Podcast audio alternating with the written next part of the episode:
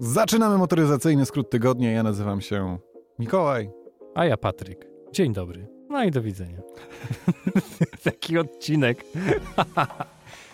Ostatnio skróciliśmy z godziny o 20 minut, a teraz proszę, 16 sekund. Da się? Tylko my tak możemy, tylko my sobie możemy na to pozwolić.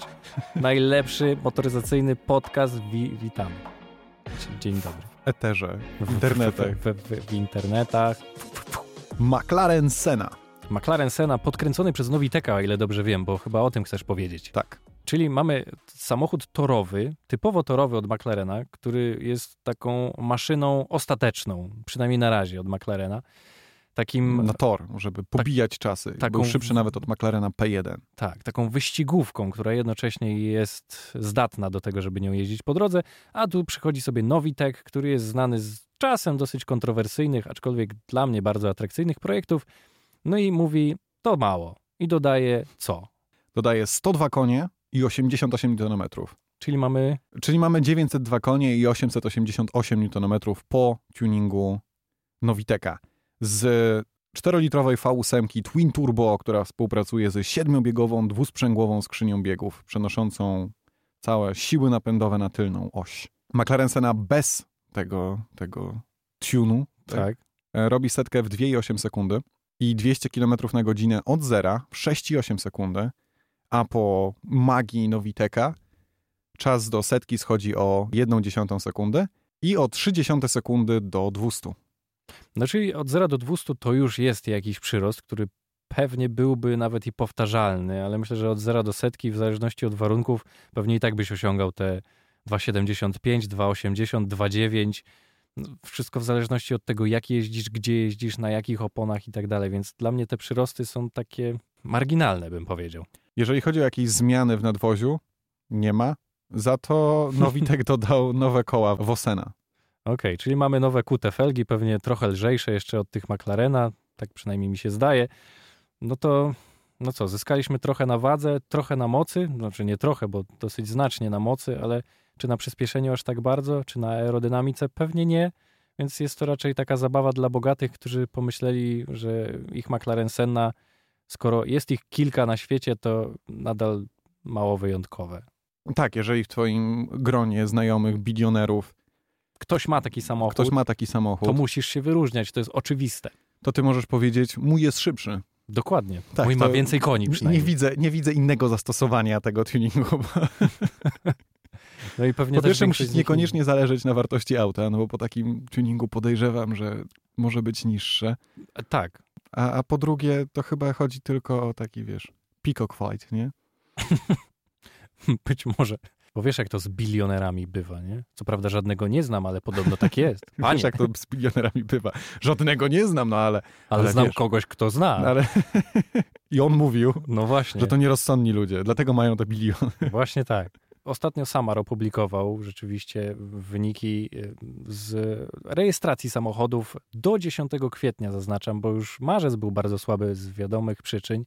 Mamy koronawirusa, mamy pandemię, mamy epidemię właściwie. No i okazuje się, że sprzedaż samochodów nowych spada. To znaczy tutaj weźmiemy sobie na warsztat liczbę rejestracji nowych samochodów, która w tym miesiącu do tego momentu, jak tutaj siedzimy, do 10 kwietnia właściwie, czyli trochę wcześniej, wyniosła 800 sztuk. W porównaniu do poprzedniego roku jest to spadek o 1200, bo w tamtym roku w kwietniu, do 10 kwietnia było tych rejestracji przynajmniej 2000. Co oznacza, że spadki są bardzo znaczne, ale pierwsza trójka nadal plasuje się tak jak zwykle bywa, czyli Toyota, Skoda i Volkswagen, no ale każdy z nich notuje spadki w tej kolejności od pierwszego do trzeciego miejsca, ale każdy z nich notuje spadki no przynajmniej o prawie 60%, bo w przypadku Toyoty to jest 57%, no i później odpowiednio Skoda i Volkswagen to jest 64 czy 65% i ponad 70% w przypadku Volkswagena, więc ajajaj, naprawdę źle się dzieje, powiem ci. Boję się trochę o to, co się stanie z rynkiem motoryzacji. Wiem, że to już jest obecne od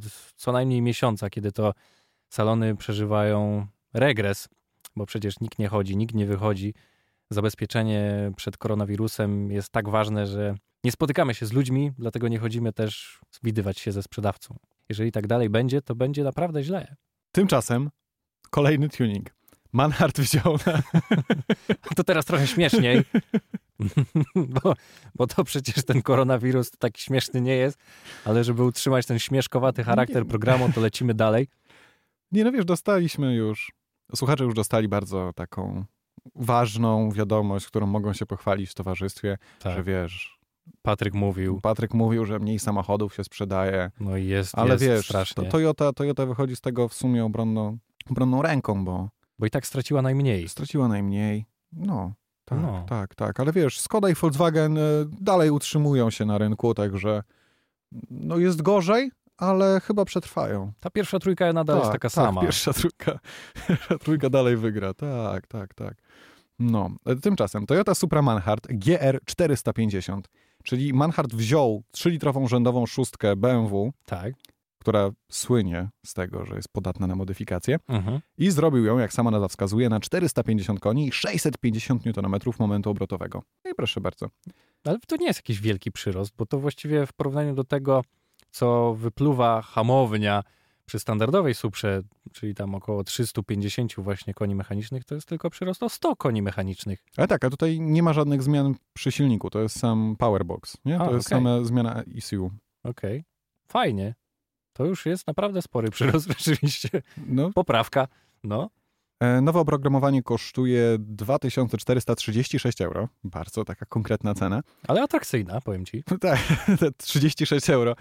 Nie wiem, kogo oni tam mają w marketingu, ale to ciekawy pomysł. Dostaniesz też ozdobne czerwone elementy nadwozia, 839 euro, zawieszenie gwintowane V3 za ponad 1800 euro oraz komplet felg kutych 2688 euro. Dobra, można wybrać jedną pozycję? Możesz. Okay, dobra. Nie musisz brać wszystkiego, ale jeśli chciałbyś zrobić samochód od Manharta, wiesz, od początku do końca, to dają taką możliwość. A jak wygląda? Znacznie inna od tej podstawowej? Dodali tylko takie czerwone elementy przy zderzaku. Czyli nie różni się bardzo. Nie. Z wyglądu się bardzo nie różni. Okay. Raczej podkreśla obecne kształty Supry, aniżeli... Te piękne, japońskie kształty. Nie no, co by tutaj nie mówić, to Supra jest całkiem atrakcyjna. Ładnym samochodem. Tak. Owszem, ja wcale się nie śmieję. Może tak zabrzmiało, ale lubię ją. Kolejny Volkswagen? Kolejny Volkswagen. I Volkswagen News.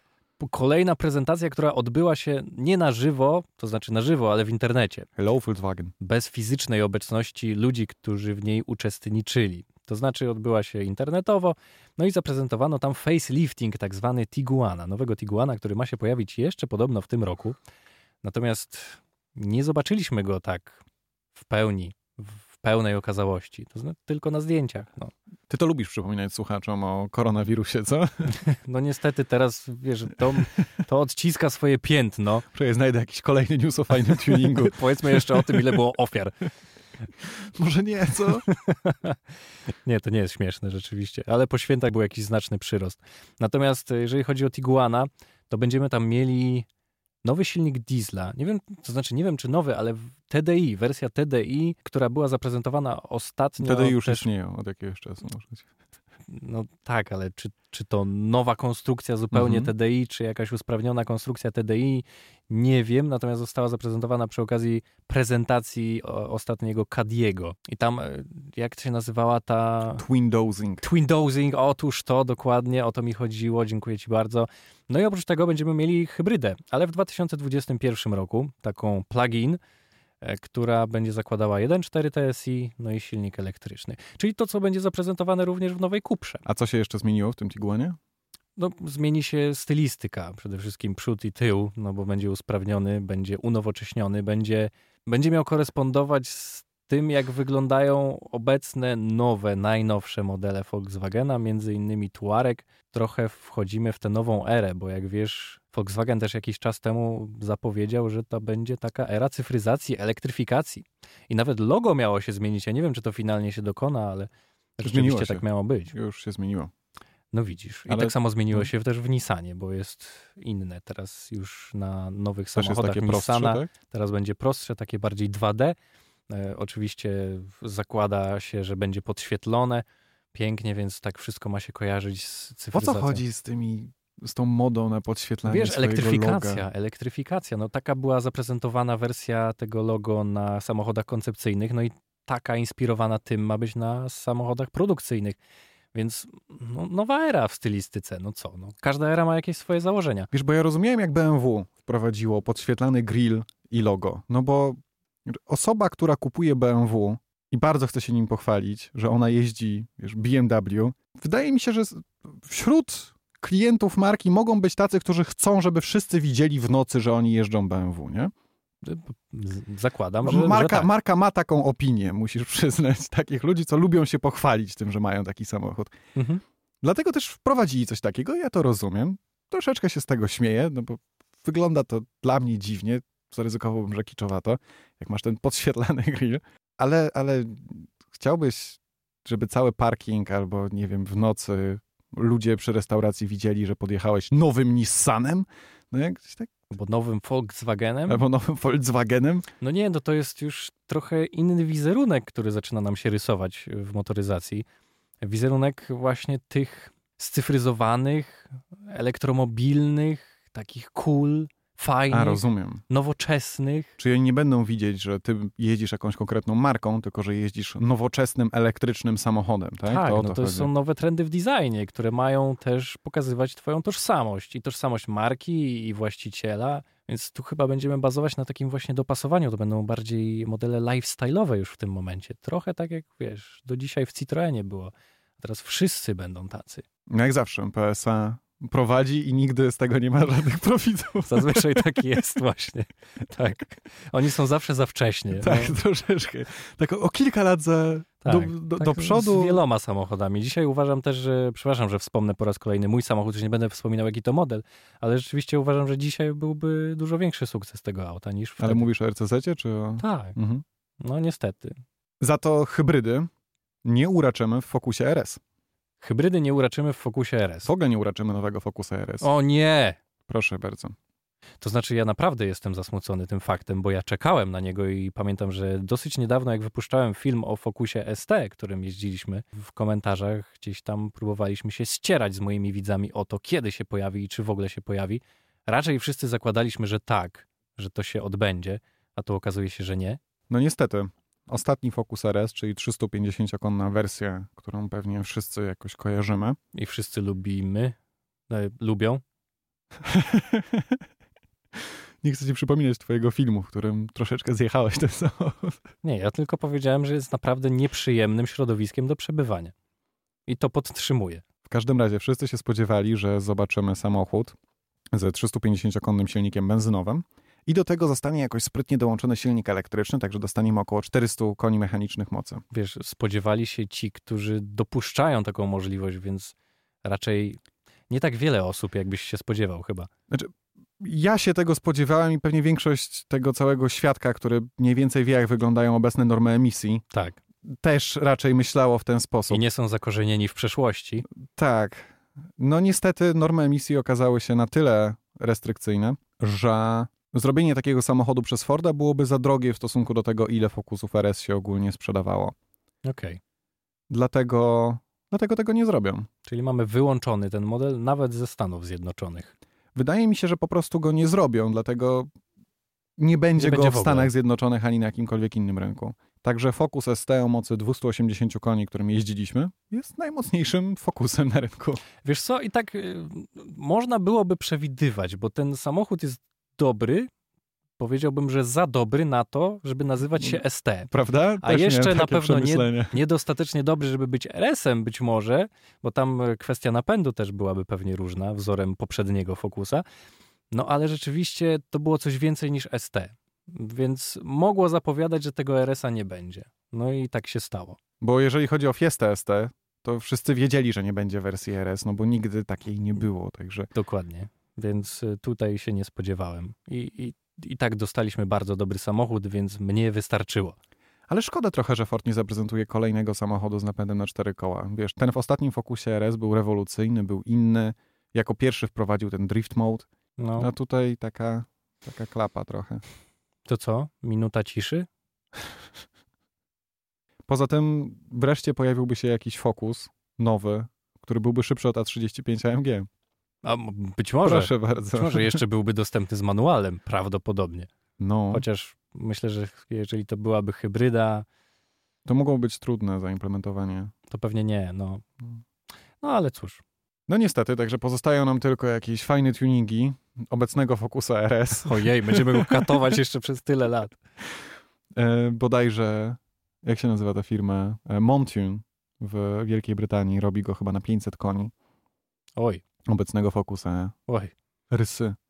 No tak, no a jeszcze w ogóle na rynku amerykańskim chociażby są dostępne części, które też możesz sprowadzić do Europy. Części Ford Performance.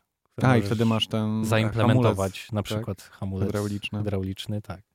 Więc no jest tam parę rzeczy, którymi możesz stuningować swojego Focusa RS trzeciej generacji. Właściwie on jest ala hydrauliczny, bo nie jest tak, on podobno tak do końca nie działa jak zwykły hamulec hydrauliczny. Nie wiem, nie jeździłem. To jest jakoś elektronicznie sterowane. Pewnie tak. Ale Ken Block pracował przy tym, także musi być rewelacyjny. Tak? Możesz se polecieć bokiem tym. Możesz. Nie wiem, czy my nie mieliśmy chyba okazji tego testować. Nie, chyba nie. Ja też tego nie testowałem wtedy, kiedy miałem okazję, no bo nie było gdzie. A też to nie jest mój samochód, więc co ja tam będę się wychylał. No ja jakiś dziwnym Focusem RS to był ultranowy samochód i nikt nie myślał o tym, żeby... nim driftować. Tak. No tak, rzeczywiście. Nie byliśmy też na prezentacji tego samochodu, być może tam była jakaś zapowiedź tego, jak to działa. To dawno było. Fakt faktem, że steruje tym elektronika, bo to nie jest przerzucenie napędu na tył, tylko raczej inteligentne rozmieszczenie. To trochę tak jak w A45. Ale wiesz, może dzięki temu, że jest koronawirus, bo podejrzewam, że Unia mogłaby na przykład, żeby wspomóc motoryzację, jakoś na przykład przesunąć troszeczkę te normy emisji, które mają być prowadzone od następnego roku, troszeczkę dalej, prawda? Żeby tak, no tak się podać rękę koncernom motoryzacyjnym. Także, jeżeli przesuną ją odpowiednio dalej, to może za ten rok lub dwa zobaczymy jednak Focusa RS. No może tak, ale wtedy on by chyba był krótkiej produkcji, bo jakby zostały wprowadzone te normy emisji, to trzeba by wtedy usprawnić ten silnik. Wiesz, każdy dealer zamawia 20 na stok. Nie, ja myślę, że ta decyzja jest ostateczna, więc raczej go nie zobaczymy. Pamiętajcie o tym, żeby zasubskrybować, niezależnie od tego, gdzie nas słuchacie. Tak. I mamy też Instagramy, Okiem Kierowcy. Kameralnie. I audycję w Radio Campus w każdy czwartek o 15:40. Tam jesteśmy bardziej zwięźli. Tak. Szybsi, bardziej lapidarni. Dziennikarscy. Tak. No bo musimy podawać informacje w skróconej wersji, żeby było szybko. Poza tym nas pilnują, żebyśmy byli... Otóż to. Więc tu się możemy rozgadać, tu możemy trochę tam... Więcej poprzeciągać. Tak. Polać wodę. Do usłyszenia. Cześć.